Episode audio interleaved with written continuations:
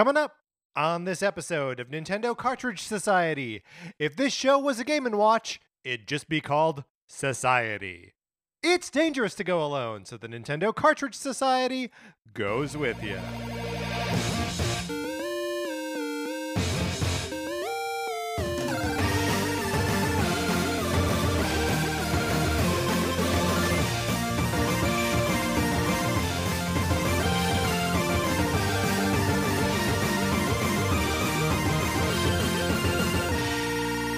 Welcome to Nintendo Cartridge Society. My name is Patrick Ellers, and I am joined, as I am always joined, by my co-host, Mark Mitchell. Mark, how's it going? It's going pretty good, Patrick. This Halloween is gearing up to be a scary Halloween. What do you mean? So I recently moved, and the neighborhood that I live in now apparently does Halloween big. Like, all of our neighbors have been telling us, like, hey, like, be prepared for trick-or-treaters. And I'm scared. I mean, so if you don't like live in Los Angeles or a big city, like be prepared for trick or treaters may seem like neighborhood table stakes, right? But like that's you have like a little bit of a destination trick or treat neighborhood, right? Yes. So one of our neighbors every year they do like a big like display. Yeah. Jesus and the wise men. And so that is true. Shepherds. That's true for this year as well. But yeah, like, so I don't know what to expect. My husband and I have been like, we've been gathering candy as much as we can. Like, it's a scarce, precious resource. Because I just don't know. I'm living in fear. Right. I'll have to report it. I will check in with you next week, Patrick, to let you know how it goes. If I haven't been ripped limb from limb like warm bread by angry children demanding more candy. I mean, I think the worst thing that could happen to a person's house or a person who lives in a Halloween-y neighborhood is that they get egged, right? I mean, I feel like probably... That's terrible, but I don't wish it on anyone. Well, I guess really the worst thing might be that Michael Myers lives in your neighborhood and... that's pretty bad. It's coming after you. That might be worse. I really, really liked the imagery of being torn limb from limb like a loaf of bread. Warm bread, okay. So it's more like the tearing and less like the fact that... Because bread doesn't have limbs, right? Right. Except for maybe the Pillsbury Doughboy. He's bread and he has limbs. Well, he's dough. He's dough, right. Do they ever bake the Doughboy? I think not. Mark, speaking of things you shouldn't bake, my copy of Sonic Forces for the Nintendo Switch. Would you like to borrow it instead of baking it? You can certainly try. All you gotta do is email us at nintendocartridgesociety@gmail.com. I mail it to you. You play it for as long as you want. You send it back. It doesn't cost you anything. You may experience that there's a copy of Untitled Goose Game in there instead of Sonic Forces. And despite the fact that it is a goose, it should not be baked. So that's just the thing that happens that you may have to deal with when borrowing my copy of Sonic Forces. I'm curious, Patrick, have you received any feedback from the lucky recipients to know whether they're disappointed to get a copy of Untitled Goose Game? Like, nope. Oh, okay. No, I think our listeners know better than to weigh in on, oh, this is the one I wanted to get or the one I didn't want to get. I mean, after. Oh, I see. Yeah, so even after the fact, people have not weighed in. Even after the fact, there's there's nothing. Which, honestly, I appreciate. It's a very, like, hands-off. It's a very, like, we don't need to talk about it. It's like a hush-hush, under-the-table deal. Sure, yeah. It's a very stoic program. There we go. A perfect program, but very stoic. Yes. Another thing you can do is you can leave us a 5-star review on Apple Podcasts or wherever you get your podcasts. We appreciate it so much. We love reading all of your reviews. Helps people find the show. If you leave us a review on the U.S. Apple Podcast Store, we will give you a shout-out on the show. Because we check the U.S. Apple Podcast Store. If you leave us a review or favorite us or whatever you can do, anywhere to spread the good word of Nintendo Cartridge Society, send us an email, hit us up on Twitter. We would love to give you a shout out on the show. Thank you to everybody who has ever left us a review or has ever shared Nintendo Cartridge Society. Yeah, we appreciate it a bunch. This is the last time we're going to say it. Mark, are you heartbroken about this? We are in the end of Game and Watch month right now. I can't believe it. So thank you to everyone who has written in so far. And so far, this is it. This is the end of it. Why did I say so far? Why am I still couching it? I mean, I guess the language of uncertainty. If somebody's inspired by Game and Watch month and wants to send us, like, let's say 15 years in the future when you and I are, you know, doing our 2000th episode or whatever it'll be at that point. And, you know, somebody's like, somebody goes, is in our back catalog, listens to this episode and is like, I have something to add to Game and Watch. Yeah, send us the email. We'll read it on the show. We may do another Game and Watch month in the next 15 years. Yeah, that's right. It's likely we'll have to repeat ourselves a little bit. Mark, you've got some debugs for us. Yes, I do. Okay. As listeners know, debugs that are my fault are my least favorite ones. And yet on Tuesday, I forgot to thank listener at OmniJake472 on Twitter for reminding us about Dr. Mario World shutting down on November 1st. I would not have remembered that by my lonesome. So thank you, OmniJake, for doing that. Also, on Tuesday in new releases, I forgot to mention that Voice of Cards, The Isle Dragon Roars is releasing, and it's releasing today, actually. Wow. I wanted to give it a shout out, and I felt remiss for not doing so because I find this game fascinating. This is the game where everything is cards. Yeah, yep, yeah. Exactly. It was revealed at Nintendo's last Nintendo Direct, just this like kind of very random, not random in the sense that totally unexpected. Yeah. RPG from Square Enix where everything is card based, and I'm fascinated by this game. I know that I will never ever play it. I have the demo on my Switch and I just haven't found the time to even like dabble in that, but I kind of wish it success because I love that something like this exists. Well, and it's from some of the creative team behind Nier Automata, right? That's right. Yep. So like it's got some sort of like artistic pedigree behind it that's not like just a card-based role-playing game or even just a game that's totally obsessed with everything being cards. Uh-huh. So yeah, I mean, I'm excited to read other people's impressions of the game. 100%. I'm sure that's how I'll experience this game. How great would it be though if it, like you know, maybe in less than 15 years at like GDQ or something like that. Yeah, someone does like, speed run of it. Yeah. And I would watch that. Mark, are we ready to get into our final Game and Watch topic? Oh my gosh, I can't believe the time has come. But yes, let's do it.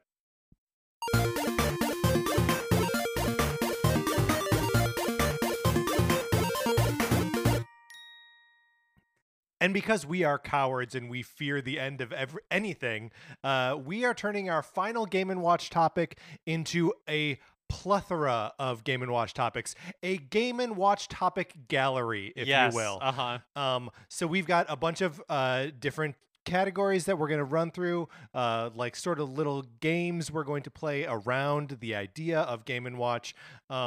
Mark, should we run through those, or should we leave the listener in suspense? Let's leave the listener in suspense. We will get to them when we get to them. So this is I'm very excited about this. This will be a good like you know, brain exercise for us. But I want to start things off with an email that we got from Ferruccio, who wrote into us, and it's sort of a lengthy email, but buckle in, it's a good one. He writes, "Hello, NCS, longtime listener, first time, etc. Once I heard you guys were talking about Game and Watch Month, I was not only very excited because I love Game and Watch, but I also thought I could actually contribute something interesting. My love for Game and Watch started a few years ago when my partner found a Tropical Fish Game and Watch at a secondhand store and bought it. Owning and playing a Game and Watch was a small revelation. They are beautiful objects and they are more fun than they should be. One thing that I noticed by playing so many Game & Watch is that the gameplay is deceptively simple. While in the middle of this Game & Watch buying spree," I cut out a paragraph here, but he goes, a Game & Watch buying spree, "I decided to make a Game & Watch-like game with Dreams on PS4. The project ended up being more complex than I expected, and making that game made me really appreciate the finesse that went into the original Game & Watch games." A little side note here, his Game & Watch game is called Pancakes Pancakes, and you can find it on the Dreams portal, wherever. We can include a link to it in the show notes. Ferruccio goes on to say, "Things I realized in random order. It may be easy to overlook, but the clarity of the setup of Game & Watch games is really remarkable. Look at something like Octopus, and you can immediately understand what's going on and what you need to do. In some cases, like Rain Shower or Tropical Fish, for example, there's a little bit of humor built into it. These vignettes are immediately recognizable, fun, and clear to understand. Again, not as easy as it seems. Second point, there's a lot of hidden complexity in how the controls and the gameplay work. For example, in almost all games, players can anticipate a move at the beginning of a time tick, but also right after the time interval in order to save a situation at the very last minute. It kind of goes on, and this is something that you and I have talked about. There's a little bit of that like hang time mechanic, right? Where there's like, you have a split second to like save something that has like kind of gone afoul. And then the last point that he has here is the pacing is another subtle, hard-to-break-down area where Game & Watches excel. I tried to replicate some of this difficulty over time progress, but it was really, really hard. The thing is, Game & Watch games don't get harder over time in a linear way. They grow in intensity until a peak, and then they become easier for a while, then escalate again, and so on. The flow is hard enough to design... but the thing that is even harder to appreciate from a player perspective is that when the gameplay is so simple, the margins of difficulty balance are extremely tight. The difference of a fraction of a second in how often an object spawns can make a game literally impossible. Really small changes have a huge impact on difficulty. What Nintendo did with the balance of most Game & Watch games is really masterful.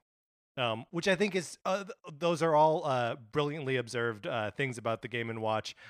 Go check out Pancakes Pancakes if you have Dreams on the PlayStation. But Mark, any thoughts about those observations? Yeah, I mean, it's such a good point. Like, when we started our Game & Watch journey, I, before really diving into it, was just like, oh, like, I don't think I'm going to really like these games.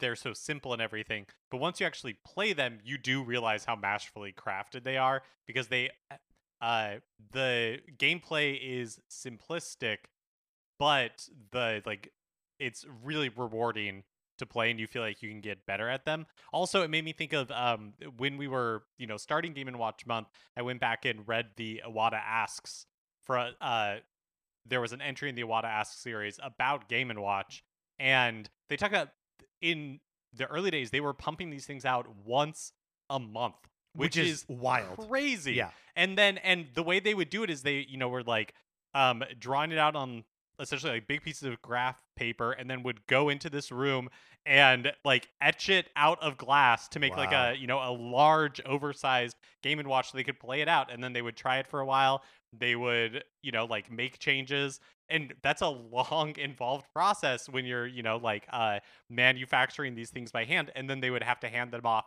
to the, actually be manufactured. It was absolutely nuts. It's amazing that it turned out as well as it did. Like, truly remarkable. Yeah, and I mean the note about like how difficult the difficulty curves work is also like really well observed, and something that like is because the product is such a primitive thing, yeah. Right?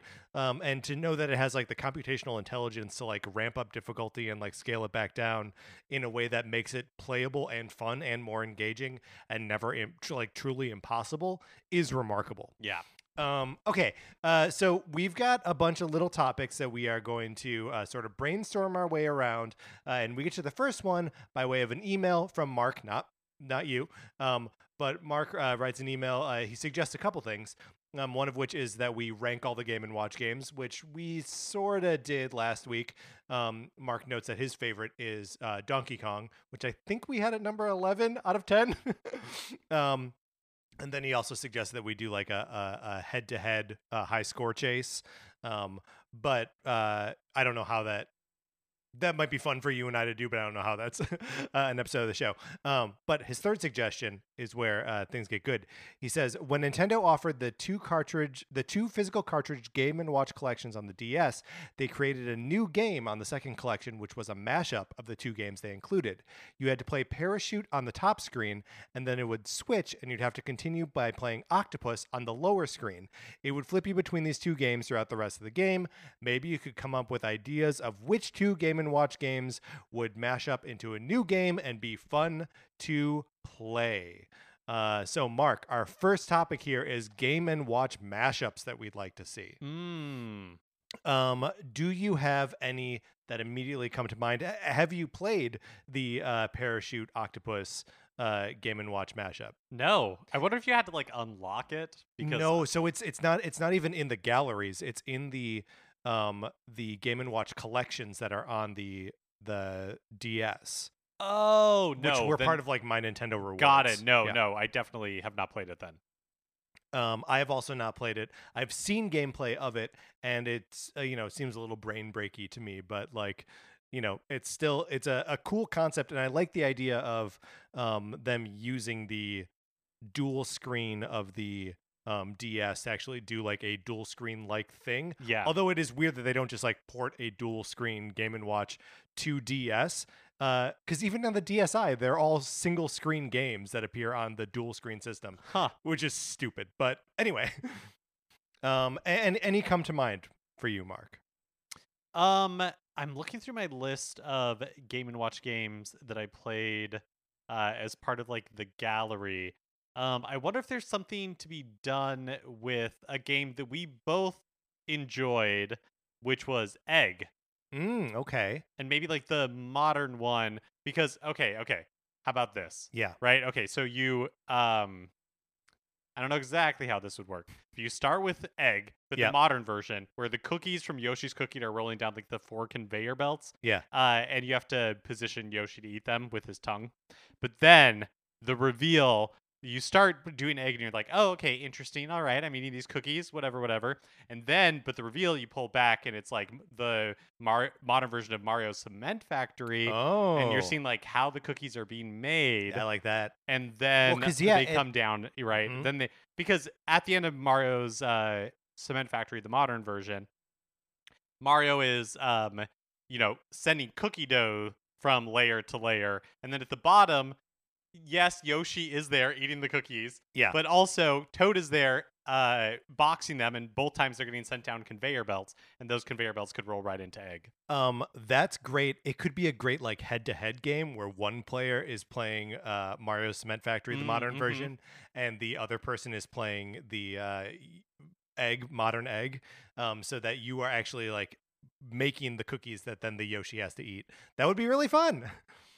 Mark, I had my idea for a mashup is using classic versions, and it's using a one of the vertically folding two screen games, and one that I didn't get a chance to play during the course of Game and Watch month, but it's a Lifeboat, and Lifeboat opens like a book, and you are controlling like a little life raft as this giant yacht is on fire, and people are like trying to escape from it. And I just think the book opening dual screen is so funny and clunky, and I love it. But what if there were 2 more screens that opened up on either side? And when you dropped people off, they had to play then Turtle Bridge to escape. So like you're just dropping them off on like little islands, and then they had to like keep going through like another adventure over water to get away. Yeah, that's great. Also, I love the idea of this like mechanism like opening twice. Yeah. So there's like 4 discrete segments, and so you can put it in your pocket. Sure. But it's I mean, it's probably pretty fat. Yeah. Right. Yep. Yeah. But also, I don't know, there's something very nice about like it could stand up on its own. It could stand up on its own. You could build a little like fortress, a little clear indication of where your area is. Or maybe the whole thing is not a foldable thing, but it's a cube. So you actually have to like rotate it as you're playing. Buttons on the top and bottom for like moving left and right. Although if they're on the top and bottom, it would be tough to keep track of which way they actually make you go.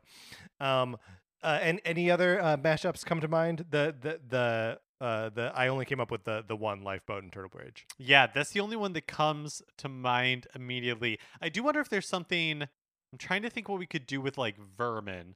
So I wonder if the classic version of Vermin, has these moles that are barreling towards you. So I wonder if that's what's happening on the top screen. And then when you hit them, instead of them disappearing, what if they like fell, they like got pushed back down, and those Vermin are need to be greenhoused away? Yes. Yeah, yes. That'd be good. Oh, but that's another one that would be good as like competitive, because you have like one person on the bottom trying to push them up, and then the other person who's playing at the top trying to push the vermin down. I mean, the thing I love about that is it sounds like it is a vermin on top of Greenhouse, which is also a dual screen game. So it's another like triptych 3-screen game. That's right. You have to. It's like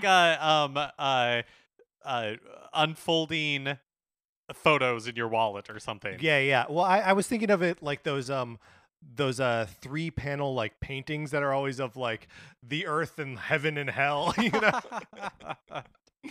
All right, very good mashups. Our next topic comes to us by way of Twitter. When we tweeted out our first episode about Game and Watch, at Paul C. Pace responded, "The Mario and Luigi bottling game sounds like Laverne and Shirley opening credits, the game." To which I responded, "Honestly, wacky classic sitcom episode premise makes for a really solid Game and Watch pitch. Lucy and Ethel at the Chocolate Factory would be an A+ Game and Watch game." And then responding to that, Alana at Primrose Pickle responds, "Nintendo just leaving money on the table in the 80s. I could picture a Game and Watch game where you have to climb down from your girlfriend's second floor bedroom window while trying not to get caught by her dad." So we are doing sitcom premises that would make for solid Game and Watch games. So we've already identified here Laverne and Shirley, I Love Lucy, and a sneaking down from your girlfriend's second story window. I see that as Clarissa Explains It All, but I don't know. I don't know where. I think that's a very and it also just seems like a very like classic sitcom trope. Yeah, totally. So I'll go first here because I was very happy with this one. Have you seen the episode of Frasier season 6 called 3 Valentines? No. So it is 3 stories. The episode is directed by Kelsey Grammer, and they are a Valentine for Niles, a Valentine for Frasier, and a Valentine for Daphne and Martin. And the first Valentine, which is Niles, he is hosting a woman in Frasier's apartment, and they're going to have dinner. And evidently the woman is very particular about the things that she likes, and she likes things to be just a certain way, which means she's perfect for Niles, right? The episode starts with him on the phone with like the wine delivery guy, and like she's going to know if it's not the 85 versus the 87, you know, whatever. And so he sits down on the couch to wait for her, and he notices there's the crease in his pants isn't exactly straight, and so he kind of futzes with it for a little bit, and Eddie the dog is like watching him the whole time, and then he realizes what he has to do is like just get out the iron and iron his pants, and what transpires over the course of the next 5 minutes, it's a truly masterful bit of like comedic storytelling, is he's trying to iron his pants and like keep the food that he's preparing in the kitchen going, and he cuts himself because he also notices that there's like a string coming out of his pants and he needs to like trim, and he cuts himself and he sees the blood and it makes him faint, and then Eddie wakes him up, and then he's left the iron on the pants, and like the pants start burning and the food starts burning and he has to pour the food on so this basic setup of Niles has to iron his pants while juggling going back to the kitchen and like moving stuff around, and like all the while you have like a little like meter of like, are you becoming faint because you're noticing the blood that you're bleeding, that you have to like refill by stopping by the dog. So like I see it as a 2-screen thing. One is the living room where you're ironing, and the other is the kitchen where you are trying to like juggle the food stuff, and so you have to like be in one of the 2 places, attending to like the little juggling game in each of those places. Yeah, that's such a fun idea. Also, that sounds like a really funny like vignette. It's great. In my mind, it was just like the cold open of the episode, that it was like 30 seconds or 45 seconds or something, but it's a full 5.5 minutes of just Niles running around this apartment. It's beautiful. So one idea that I have is sitcom related, is based on the like the Soup Nazi episode of Seinfeld. And so the way I'm kind of thinking of it as like a little bit of like a game of chicken, essentially. So you play as the Soup Nazi. Great. And there somebody comes up and they are standing there, and the bowl of soup is between the 2 of you. And as the Soup Nazi, you just have to, like, you're waiting for the patron to like try to reach for it. Yeah. And when they reach for it, you have to snatch it away before they can grab it. And the closer it is to them grabbing it, the more points you get. Exactly. Because your renown goes up. And you can see how well you're doing by the line of people outside. Yeah, yes. That's right. The longer the line, the better you are at preventing people from getting their soup. That makes sense to me. That's a good one. I honestly think any physical comedy beat from a sitcom makes a perfect Game and Watch game. So true. Think Steve Urkel. Yeah. And let's say he has like a rocket pack. Sure. And your job is to get cheese from one side of the screen to the other side of the screen. Right. And you're like, just avoiding Carl the whole time. Yeah, exactly. Yeah. Or like, I tried to puzzle out like what the game would be, but like Fonzie jumping over the shark on water skis. Go for a classic sitcom, like defining moment. Yeah. Actually, I bet that could totally work, because you could almost do like an Excitebike type thing, or like basically like Fonzie is, you are the Fonz, right? You are water skiing. First of all, perfect. Say no more, and yet I shall. Mm-hmm. You are the Fonz.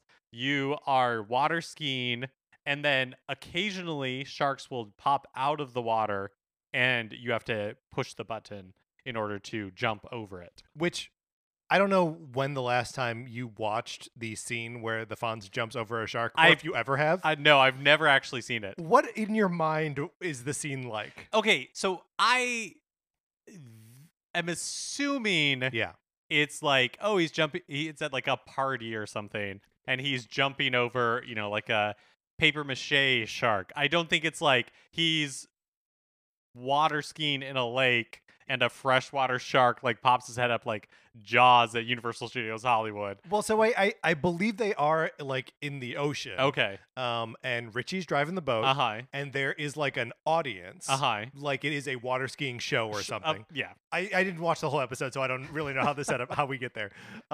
But the way that it is shot is there is like a ring of like buoys.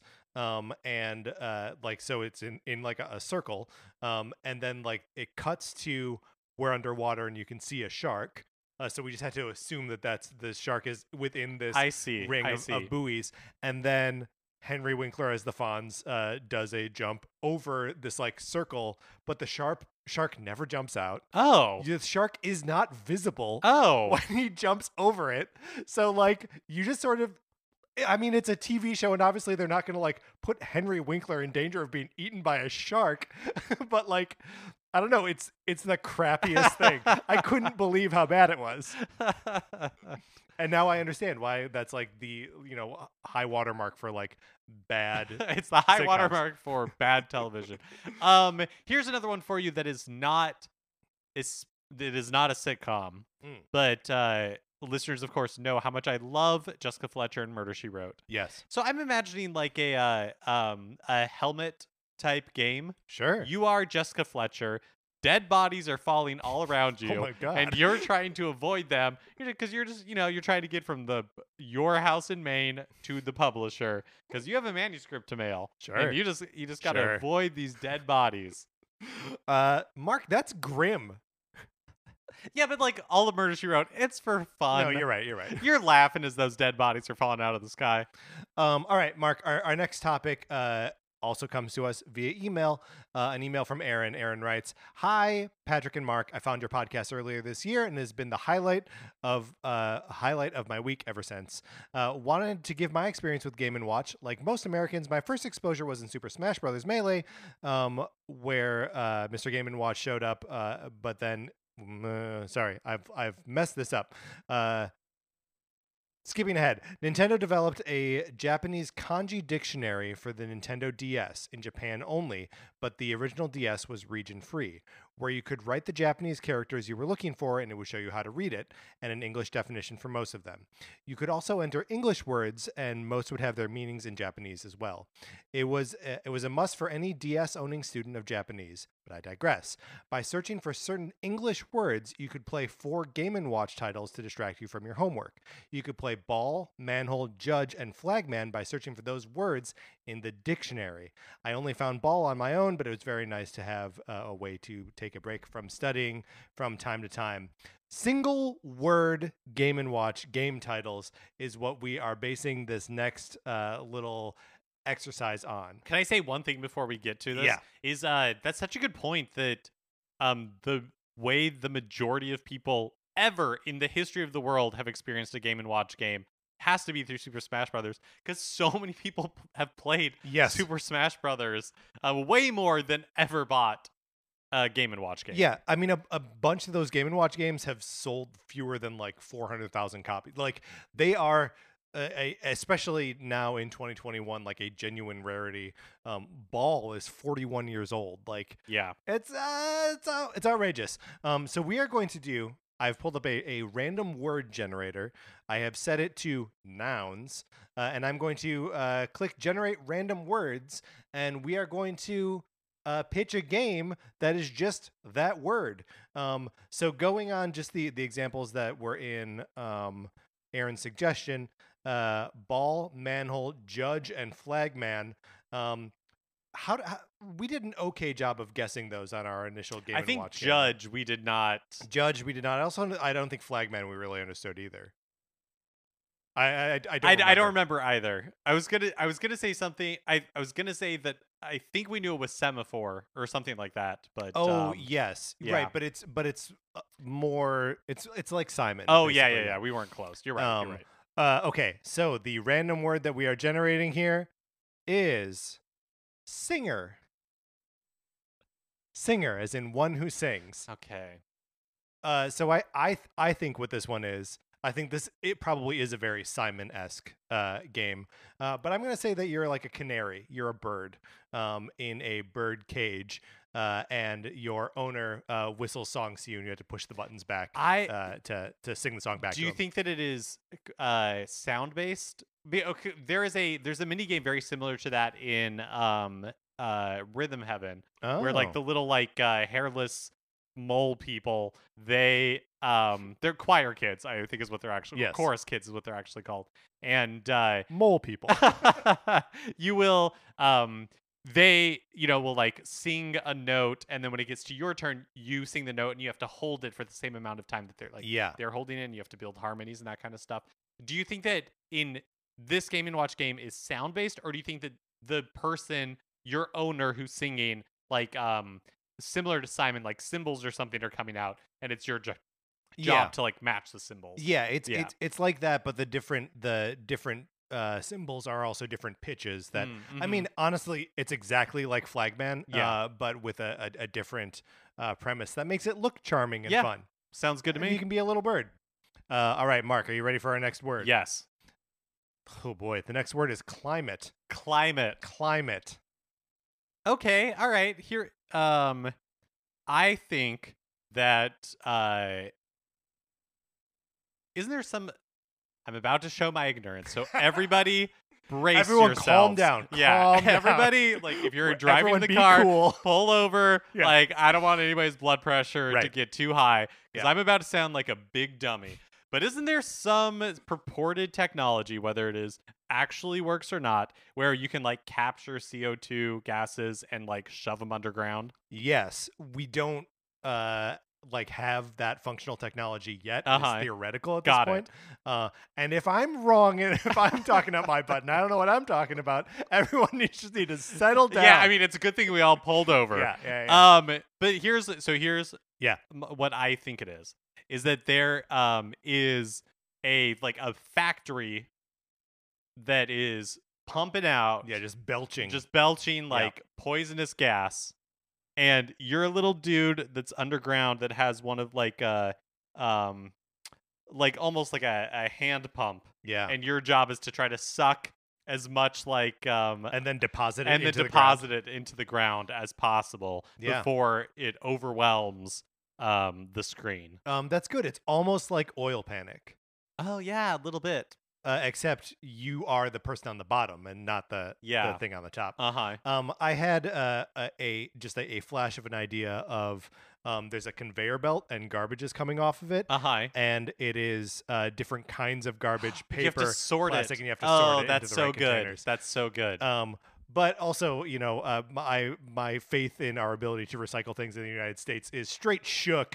As far as plastic goes, we can only recycle milk cartons and soda, and that's it. Soda bottles, that's it. That's all we can recycle in the United States. I know, and it's devastating news. But also, do you feel like, because I kind of do feel this way, that it is important to still have, like, the recycle things for the placebo effect of feeling like you are at least helping a little bit, because otherwise the world is grim. Well, the world is grim. Yeah. I mean, that's just where we are. I think it's fine to have aspirational recycle symbols that, like, someday we will develop the technology where recycling these things can happen locally and at cost. We're just not there now, and that's as grim as anything we've discussed here about playing a Murder, She Wrote game where bodies are falling from the sky. I don't think it's that bad. Maybe I think it's pretty grim. It's pretty grim. It's because I watch a lot of Murder, She Wrote, and I know how fun it is. Let's do a couple more of these. All right. Next one is hat. We can't. Look, helmet is already taken. I know. The first thing that comes to mind for hat is that you are a milliner, right? Okay. Those are people who make hats, right? I'll believe everybody's pulled off the road already. So settle down, everyone. Calm down. You're fine. Don't get back onto the freeway quite yet. Yeah. Ooh, the podcast you're listening to is wrong. It's fine. Okay. So you are that thing. You're a hat maker, and parentheses Miller or something like that. Anyways, you and people come into milliner. There we go. Close enough. And people. So on the Game and Watch screen, people come into your store almost like they're on a conveyor belt, right? Like in an order, and they have different. Like, one is kind of dressed like a cowboy, one's kind of dressed in a tuxedo. You got to pick the right hat, and you have to pick the right hat for them and put it on their head before they leave the store angry. But some of them will be faster than others, right? Like, it's not like it's consistent. Right. It's almost like in Parachute, in the classic or in the modern version, how the different characters will drop faster than others. It's like, ooh, cowboys might move really quickly. Construction worker. I'm just naming the village people at this point. Right. The leather daddy. But no cop. But anyways, that's my idea. That's good. It's a very literal application of hat. I feel like they always come at it from a little bit of a sideways thing. So I wonder if it could be a pulling a rabbit out of a hat game. I don't know exactly how it works. That you have to line up the hat with where the rabbit is. Oh yeah, or maybe it's another timing based one where you have you have 4 hats in front of you, or 5 hats in front of you, and you see its little ears poking up, and you have to time it to grab it at the right time. That's good. Let's do one more of these. Okay, this one is magazine. Magazine. I think it's just... Oh, no, it seems like you have an idea. Go ahead. So my idea is that you are in a waiting room at the dentist, and everyone is trying to get to the magazine rack to get the good magazines before you do, and you have to dodge, around the chairs and the woman trying to get your signature to fill out some forms or whatever. That's it. That's good. That's good. I like that a lot. I feel like another one is I love this idea that you're in a waiting room and you have a magazine, and it's a Newsweek from 2003, so it's 20 years old or something, and but you found an article that you're super into. Yeah. And so the game is you have to try to finish the article. I don't know exactly how this would would be gameplay. But you have to finish the article before your name gets called. Ooh. Yeah. I mean, that's something I think we can all relate to, right? I mean, maybe it is just Ball or any other Game and Watch game, and it's called magazine because it's a substitute for a magazine at a doctor's appointment. How cool would it be if you went to your dentist and in the waiting room there were just Game and Watches for you to play? Oh yeah, that would be awesome. I'm just imagining it. I'm like, yes, that's exactly what I want. What I would want. Yeah. All right. Can you imagine actually in real life if like 99% of the population that is not me and you go to their doctors or dentists office, so disappointed, and it's just like piles of Game and Watches, just loose Game and Watches. You got to bring your own watch batteries. All right, our next category also comes to us by way of email from Martin. Martin writes, "Hi guys, first I just want to say that your Super Nintendo 30th celebration was so enjoyable. I missed out on the Super NES, but you guys had me invested in all the festivities. Second, it's always exciting to hear your responses from readers' correspondence. So when I heard you were declaring October as Game & Watch month, I was overwhelmed. I can't wait. Martin, you need not wait any longer. We are reading your email right now. In the build-up to your big event, you mentioned holes in your Game & Watch knowledge. Well, you are in good company." Goes on to he has two things that he wants to bring up here. One is advertising. I was amazed to discover that there were TV ads for Game and Watch in Japan. These are definitely worth a watch. Mark, I've pulled up one of these because there's a kickin' little song here, but I recommend that everyone pull up or everyone watch the very first Game and Watch commercial, which is how it is listed on YouTube. But here's the song. Game Watch.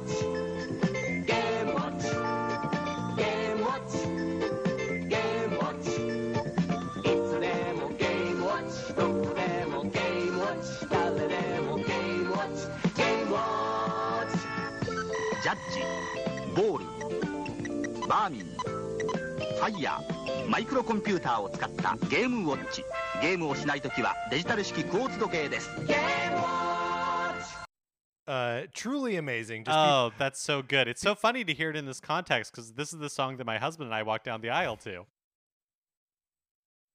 Yeah, and it lets you hear something new when you hear it on a podcast, right? Game and Watch.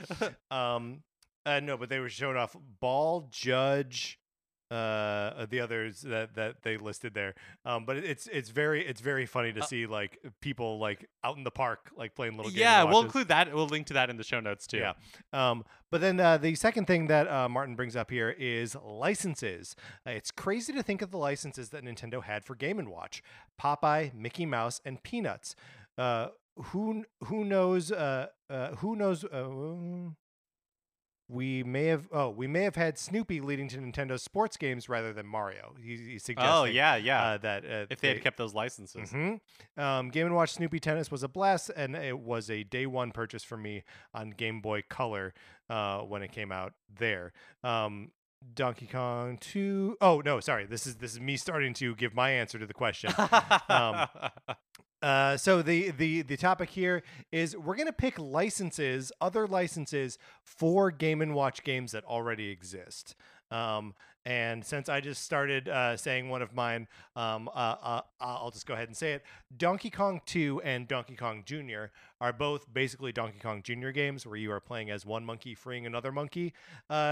Let's get the Planet of the Apes license on here. Yes, absolutely. Specifically War for the Planet of the Apes, because there is a really awesome sequence where Caesar is freeing all the other monkeys that have been captured by Woody Harrelson and the rest of the humans. But yeah, just like one for one, like you don't really need to change anything except Mario becomes Woody Harrelson and Donkey Kong Jr. becomes, Andy Serkis as an ape. Oh yeah, that's really good. That's really good. Do you have any other thoughts of games that Game and Watch games that exist that should have a different license stapled onto them?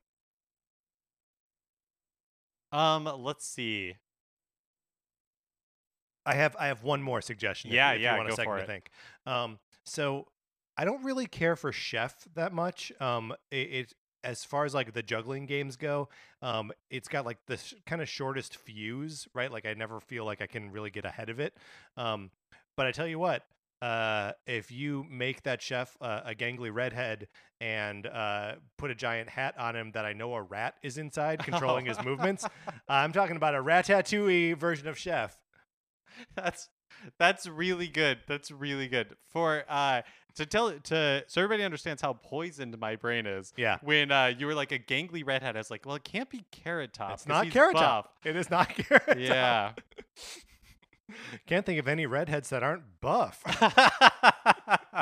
That is my curse. That is my curse. I'm struggling to remember what is the name. Oh, I think it is actually Vermin, the one that I thought were like if Yoshis were coming to attack Yoshi's eggs. Yeah. Not that's the case. Vermin, yeah. But I think you could do something like Wizard of Oz with that version of Vermin, and it's like the flying monkeys, and you're trying to you're the scarecrow and you're trying to protect Dorothy or something like that instead of eggs. Yeah. Or are there things that anyone protects in Wizard of Oz? I feel like you would want to play as Dorothy, right? Oh, sure. And maybe you're protecting... Munchkins? You're protecting munchkins. There we go. You could be protecting your companions. Yeah, but there's only three of them. Uh-huh, and Toto. Sure. And then two munchkins. There you go. That's all six. Two munchkins. Those are the two that you don't care about. If they go down, you don't lose any points. I mean, it's the Toad equivalent, right? Yeah. Like in, like New Super Mario Brothers, where there's like, oh, it's Mario, Luigi, Princess Peach, and a couple of Toads. Sure. Oh, I guess it could also be one Munchkin and one, like, Emerald City resident. Oh, sure. Maybe just for fun, it's the horse of a different color. Sure. There we go. But it's black and white, so so you can never tell. All right. Very good. Mark, we are done being prompted by people's emails and Twitter exchanges, but thank you to everyone who wrote in. That was super fun. Oh, sorry, I've got one more. Oh, you got one more. It's real simple. Yeah. Fire. Backdraft. Wow. Yeah. That's really good. Are there... I mean, functionally, I don't think you have to make any changes. I think you just call it. Yeah. Yeah. I mean, it would be like calling boxing Rocky. Like... You don't need to do anything to it. Yeah, but when you say it like that, it makes it seem like I didn't just have a brilliant idea. No, you did have a brilliant idea, and I'm also trying to think of, because you could also call boxing $1 Million Baby. Although, well, I mean, probably not. But my point is that there are lots of boxing movies. Yeah. But I'm trying to think of like other firefighter movies, and I think Backdraft is the only one I can think of. Yeah, Backdraft. Yes. Towering Inferno. Is that a firefighter movie? No, I think it's just a disaster. Yeah. Mm-hmm. Okay. Our final two topics, we are going to, for the first one, we are going to come up with a Game and Watch game for a modern Nintendo franchise. Obviously, there are a handful of games that are available in Game and Watch form that would later come to like NES, be it like... Greenhouse to Donkey Kong 3, or like really more honestly, the Donkey Kong series, and the Mario games, and eventually the Zelda games, they are available in Game and Watch form. But Mark, is there a modern Nintendo franchise that you would want to see as a Game and Watch game? And what do you think that looks like? I think you could do something really fun with Luigi's Mansion. Oh, that's such a good answer. Where it's just like, I mean, in my head, it's Luigi with, Poltergust. And there are, it's like a whack-a-mole almost. There are ghosts that are popping out from different places around the screen, and your job is just to suck them up. Right. I mean, not to say the same, three things over and over again, but a Luigi's Mansion skin over Greenhouse would be perfect. Oh, yeah. I mean, we love Greenhouse. We do love Greenhouse. And we love Luigi's Mansion. That's a great pull. And also I feel like you could do a really nice like painted mansion background for that. Yeah, totally. One of the things that I've really grown to love about the original Game and Watches that we don't really get to experience playing them in the galleries are that the backgrounds are these like they're just little paintings, right? That the LCD action like plays out on top of. The aforementioned Lifeboat has a painting of a like cruise ship on fire in the background. So yeah, that would be a cool place for that. Mark, I don't really have my head wrapped around the gameplay here, but man, do I want to see a Star Fox Game and Watch game. Oh yeah. I don't know if like you're behind the ship. I know there was a Star Wars like LCD game from like the late 80s, early 90s, where it's like an X-Wing and it's in like three positions and you're shooting at TIE fighters that they come at you. But it seems really like confusing and busy and like you know, there just aren't enough like frames of animation available to really like make sense of it. But I feel like if you gave those marching orders to Nintendo in, you know, 1984 or whatever, that they would make a really kickin'. Like, yeah, that they would find a way to make it work. Yeah, I think that could be. So I'm just gonna time travel punt this one to Nintendo, you know, 35 years ago. Well, here's another one that I'm curious if we can puzzle out a way to make it work, because I think it would be really cool to see like a Splatoon Game and Watch, like, but maybe it's not like a splat or like a turf war. Yeah, maybe it's something with like Judd and Little Judd. Yeah, or like any of those like characters, right? Because like one of the difficulties that you come up against in doing a Game and Watch Splatoon thing is that the Game and Watches are, for the most part, in black and white. Yeah, right. They're not color things, and color plays such a big part of Splatoon. I wonder if there's a you know, in the Octo expansion you are on like a subway train line, and it's like populated by all these like sea creatures, so I wonder if there's something about like getting off the train and like getting on the right one, or trying to get from one train to the other, like at a transfer station or something like that. That could be fun. Or what if it's like you are the DJ playing at, you know, the Idols, one of the Idol pairs, concert, and they're dancing, and you have to, so like their moves could be erratic, but your job is to keep the beat.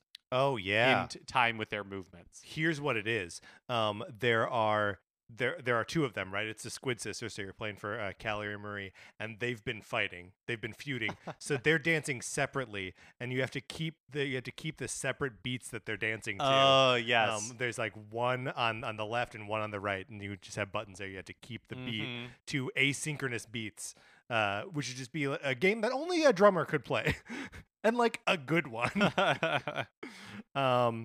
Yeah, that's super fun. I was trying to think of if there's a way to do like a Pikmin one, but it would have to be another where we like break the format of the game entirely. Yeah. Because Pikmin is so based on like having thousands of little things, not thousands, but dozens of them on the screen at once.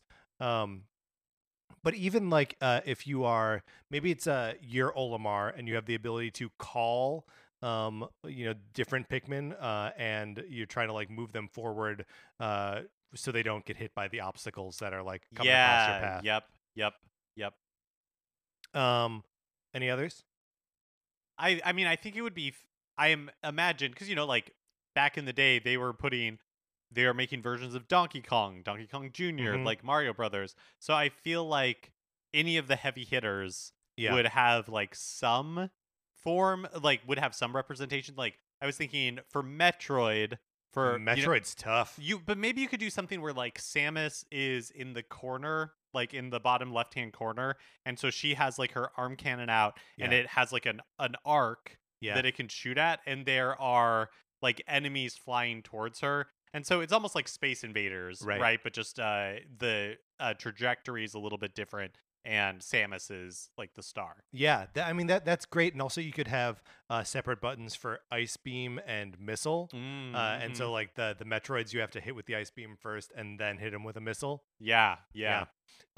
When I first mentioned this topic to Sarah, she was like, "Oh, like a Kirby one," and I was like, "Oh, that's so good because all the Kirby games have like those mini games." Oh yeah, like chopping down the tree or like the home run derby kind of thing. It's like all of those little mini games are perfect little Game and Watches. Yeah, absolutely. There could be a whole line of Kirby Game and Watches, and they'd all be, because Kirby comes from black and white. You know, I know we all think of him as pink now, but like, hey, I played Kirby's Dream Land on the Game Boy. I know what he really looks like. Yeah, that is such a good idea. All right, for our final topic today, we are going to be taking a Game and Watch game, and we are going to turn it into a modern Nintendo franchise. So we're going to figure out what the characters are, what the game looks like. Basically, we're just going to explore some not very well explored Nintendo IP. Mark, you know that I was drawn here to Spitball Sparky. Do you remember Spitball Sparky? No. From our discussion? Okay, I don't. Spitball Sparky is one of the two like color Game and Watches, the handheld ones, not the panorama ones. So there, it's kind of a brick breaker game, but instead of just being a paddle at the bottom of the screen, you are this weird little bird creature, almost Cubert like, and you can either like hit the ball with your beak, or you can blow a puff of air to like hit the ball before it like comes all the way down. Okay. So it's, you know, going around and like hitting the things Arkanoid style, but you have a little bit more like ability to push the ball around. So I gotta imagine that turns into a sort of 3D platformer with like sort of a shooter element to it. Because you are the bird. You are the bird thing, yeah. With like, and it's a bird is maybe not right, but like it has two legs and like a spout, mouth, nose thing. Really should have been a birdo, right?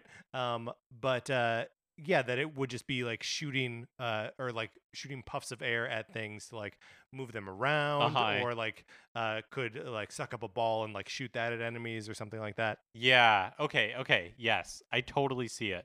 And this would be in 3D. Yeah.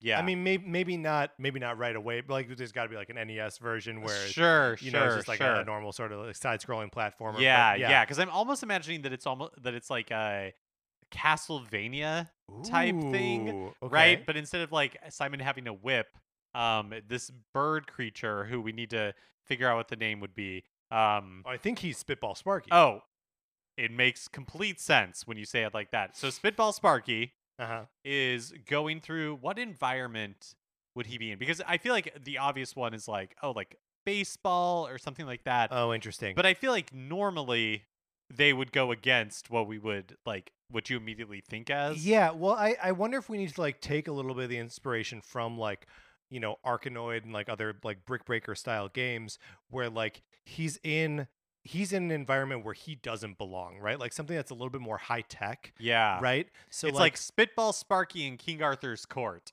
is what we're talking about. Yeah, okay, there we go. Yeah. There we go. I like that. Yeah, forget the high-tech part of it.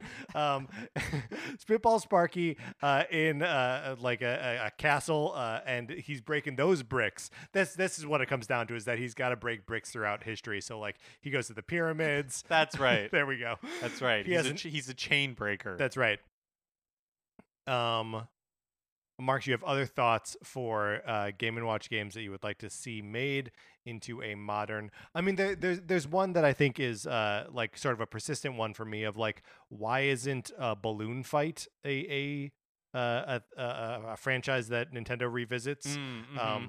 You know, available on Game Boy and NES and in Game and Watch form. Why no more Balloon Fight games? Yeah, that's a great point. Unless they sort of became Pilot Wings.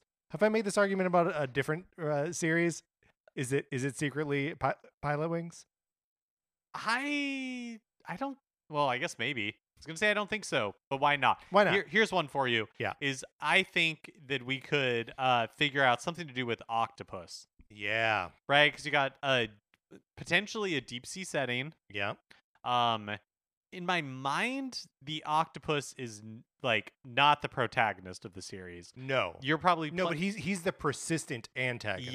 Yes. Yeah. He's like the Ganon of this series. He's the like, Michael Myers. He's the Michael Myers. That's right. And then so I think you probably play as a diver or a series of divers. Maybe it's kind of like a Splatoon-esque world where you know, like you are a diver, but your diving suit is like what you look like. Do you know what I mean? Yes. Like it's like for whatever reason, we're in a world now where people always wear their diving suits all the time, and they're all old timey diving suits, right? With like the giant like globe for a head and like that little swinging like rusty and door, like bolts. You have to. Yep. Yeah, that's right. And someone up top working the bellows so that you can breathe. Yeah, and he's just like guarding various treasures. Mm-hmm. I mean, it's sort of kind of just pitching Subnautica with a giant octopus, but like I think that'd be cool. Maybe it's Subnautica crossed with Tomb Raider with a giant octopus final boss. Yeah, no, I think that's very good. There are I mean, Climber. Remember Climber? I do remember Climber. Climber is one where you and I were both like taken with it. So I'm gonna read the paragraph from Climber. On Wikipedia, a boy known as the Climber sets out for the Block Mountain, where the Block Men live, to train as a warrior.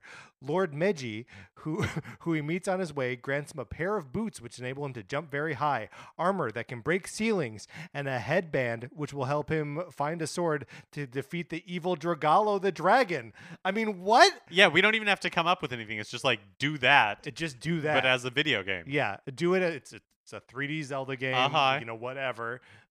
You can jump very high. Your armor can break ceilings, which is confusing to me. Not walls, though. Not walls, just ceilings. Just ceilings. Not floors either. So it better be like the top of the building, otherwise you're not getting through.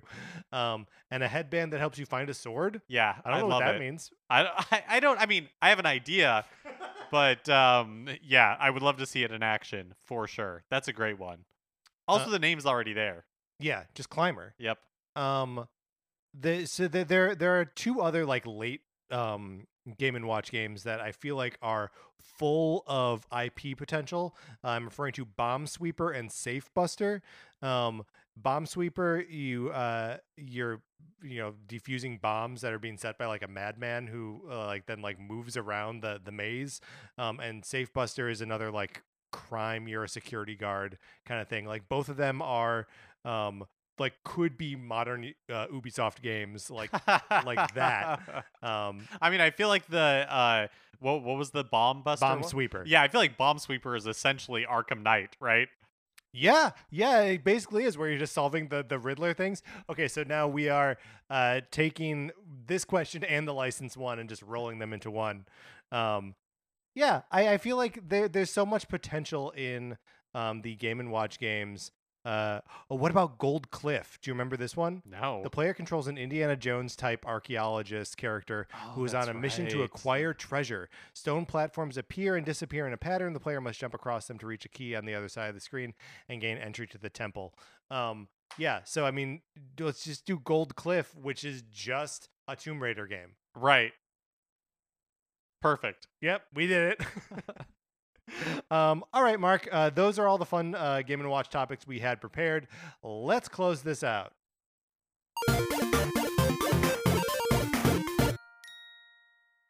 Thank you so much to everyone who wrote in and participated in Game & Watch Month. Thank you to everyone who's listened to us talk about Game & Watch for weeks upon weeks upon weeks. You're safe to get back on the freeway. Yeah, we won't say anything just insane from here on out. Here to the end of the episode is going to be an ignorance-free zone. That's going to do it for this episode of Nintendo Cartridge Society. Remember, please rate, review, and follow us on Apple Podcasts. If you like the episode, you can share it on Facebook or Twitter or wherever you share stuff. We appreciate it when you do. You can follow me on Twitter. I'm at Patrick_Ellers. You can follow Mark on Twitter. He's at MKE Mitchell. And you can follow the show, which is at Nintendo Cart Society. We also have a Facebook page, which is just Nintendo Cartridge Society. Olivia Duncan made our logo. Our theme music is provided by Ape It Betty. You can get more of his music by going to apeitbetty.com or by listening right now. For my co-host, Mark Mitchell, this is Patrick Ellers saying, I guess maybe Gold Cliff is like an Uncharted game. That's a more modern reference than Tomb Raider, right? Thank you for listening.